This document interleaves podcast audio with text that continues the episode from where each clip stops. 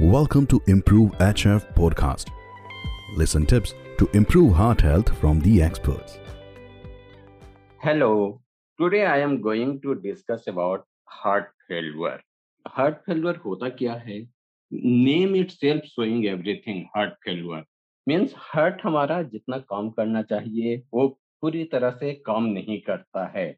Just like एक machine होती है पुराने होने पे वो काम करना बंद कर देता है। उसी तरह हमारा दिल भी हार्ट भी उसी तरह काम नहीं करता है। क्यों नहीं काम करता है? इसके रीजन क्या हो सकते हैं? Heart failure itself shows कि हमारा हार्ट का जो मसल है, जितना उसे पंप करना चाहिए, वो पूरी तरह से कर नहीं पाता है फंक्शनिंग और उसके मसल उसकी वजह से वीक हो जाते हैं और भी रीजन होते हैं। नहीं करने से पंप जितना हमारी बॉडी को ऑक्सीजन और न्यूट्रिएंट चाहिए बॉडी के अदर पार्ट को वो हार्ट के थ्रू ऑक्सीजन जाते हैं ब्लड वेसल के थ्रू जाते हैं। अगर वो पंप सही से नहीं करेगा तो ऑब्वियसली जितना रिक्वायरमेंट है वो नहीं मिल पाएगा बॉडी को।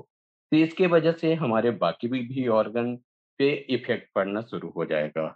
इसके क्या क्या कारण हो सकते हैं? किस वजह से हार्ट काम नहीं करता है?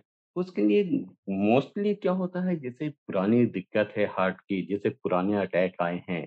उसके वजह से उसके हार्ट के मसल वीक हो जाते हैं तो पूरी तरह से फ़ंक्शन नहीं करता है। दूसरा कंटिन्यूसली बीपी बढ़ा रहता है, दवाइयाँ इग्नोर करते हैं या दवाइयों लेने की वजह से भी कंट्रोल नहीं होता है।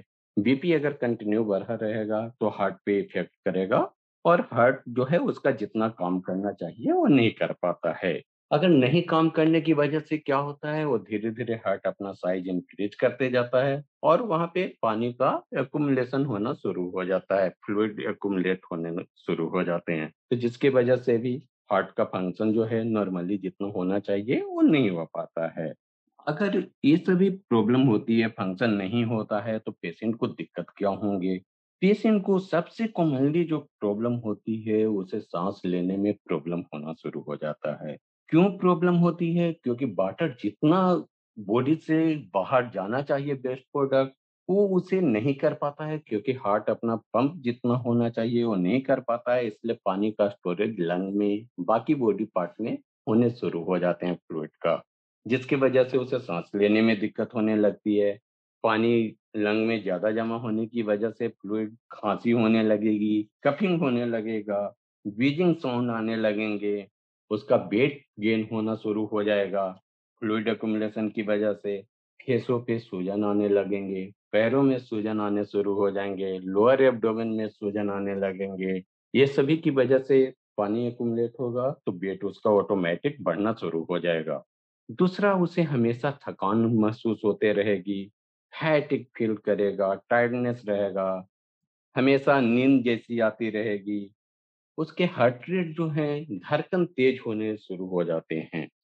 और भी इसमें प्रॉब्लम होती है कि रात में नींद सही से नहीं आएँगे, सोएँगे तो उसे सांस लेने में ज़्यादा प्रॉब्लम होती है क्योंकि फ्लूड एकुमुलेट हो जाता है लंग में, इसके वजह से उसे सांस लेने में ज़्यादा प्रॉब्लम होती है सोने के समय। हम लोग यही एडवाइस करते हैं कि थोड़ा सा बेड हेड को अप करके सोया करें, जिससे कि फ्लूड का लेवल नीचे की तरह रहे।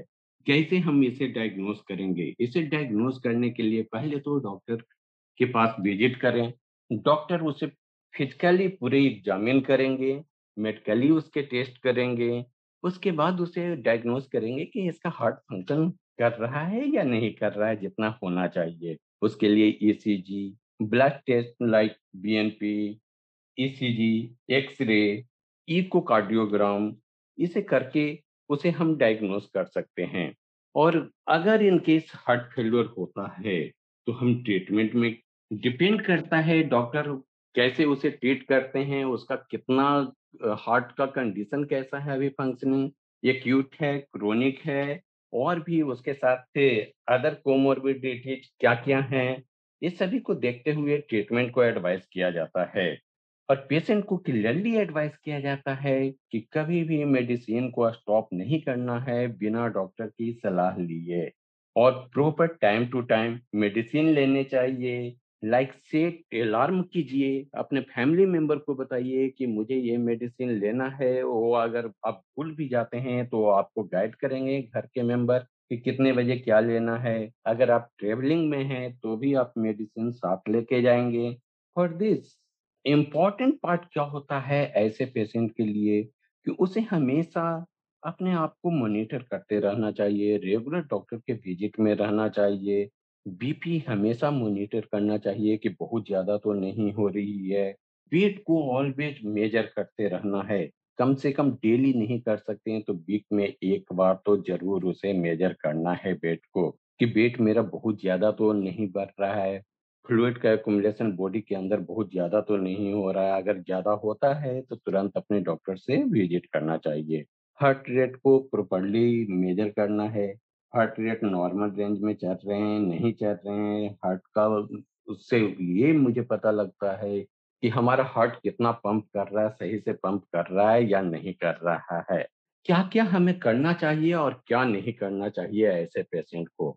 हमें करना ये है कि डेली हमें अपना वेट को मेजर करना है, ब्लड प्रेशर को मॉनिटर करना है, हार्ट रेट को मॉनिटर करते रहना है और अपने सिम्टम को पूरी तरह से बात करना है कि सिम्टम जो हमें नॉर्मल हैं, उससे कुछ अलग तो नहीं हो रहे हैं प्रॉब्लम। और मेडिसिन टाइम टू टाइम लेना है, इन्फॉर्म करना है अपने डॉक्टर को, अगर कुछ भी नया मेडिकल कंडीशन इशू आते हैं तो किसी भी तरह की कोई भी प्रॉब्लम होती है अदर देन डैट तो तुरंत डॉक्टर को बताना है। माइल्ड हल्के, बहुत हैवी एक्सरसाइज नहीं कर सकते हैं ऐसे कंडीशन में तो हल्के लाइट एक्सरसाइज हमें रेगुलर बेसिस पे करना चाहिए, योगा करना चाहिए, ये सभी चीज़ें करनी है। क्या हमें नहीं करना है? हमें एक्स्ट्रा सॉल्ट, अलग से सॉल्ट, सलाद पे पापड़, अचार, ये सभी चीज़ें नहीं लेनी है। बहुत ज़्यादा फ्लूइड हमें नहीं लेना है, डॉक्टर जितना एडवाइस करें पर डे का लिक्विड डाइट उससे ज़्यादा मात्रा में लिक्विड डाइट नहीं लेने हैं। स्मोकिंग अगर करते हैं तो उसे तुरंत स्टॉप कर देना चाहिए। ड्रिंकिंग की हैबिट है तो उसे बंद कर देना है। और कभी भी इनएक्टिव मोड में नहीं रहना है। और सबसे इम्पोर्टेंट पार्ट इसमें है कि ऐसे पेशेंट को रेगुलरली डॉक्टर के विज़िट में कंसल्ट में होना चाहिए। क्योंकि ऐसे पेशेंट के लिए नेसेसरी होता है फ्लूड अगर ज़्यादा एकोमुलेट हो जाता है लंग में तो सांस की प्रॉब्लम ज़्यादा बढ़ जाती है और पेशेंट के लिए क्रिटिकल सिचुएशन हो जाता है। तो हमेशा डॉक्टर की रेगुलर विज़िट में होना चाहिए। Thank you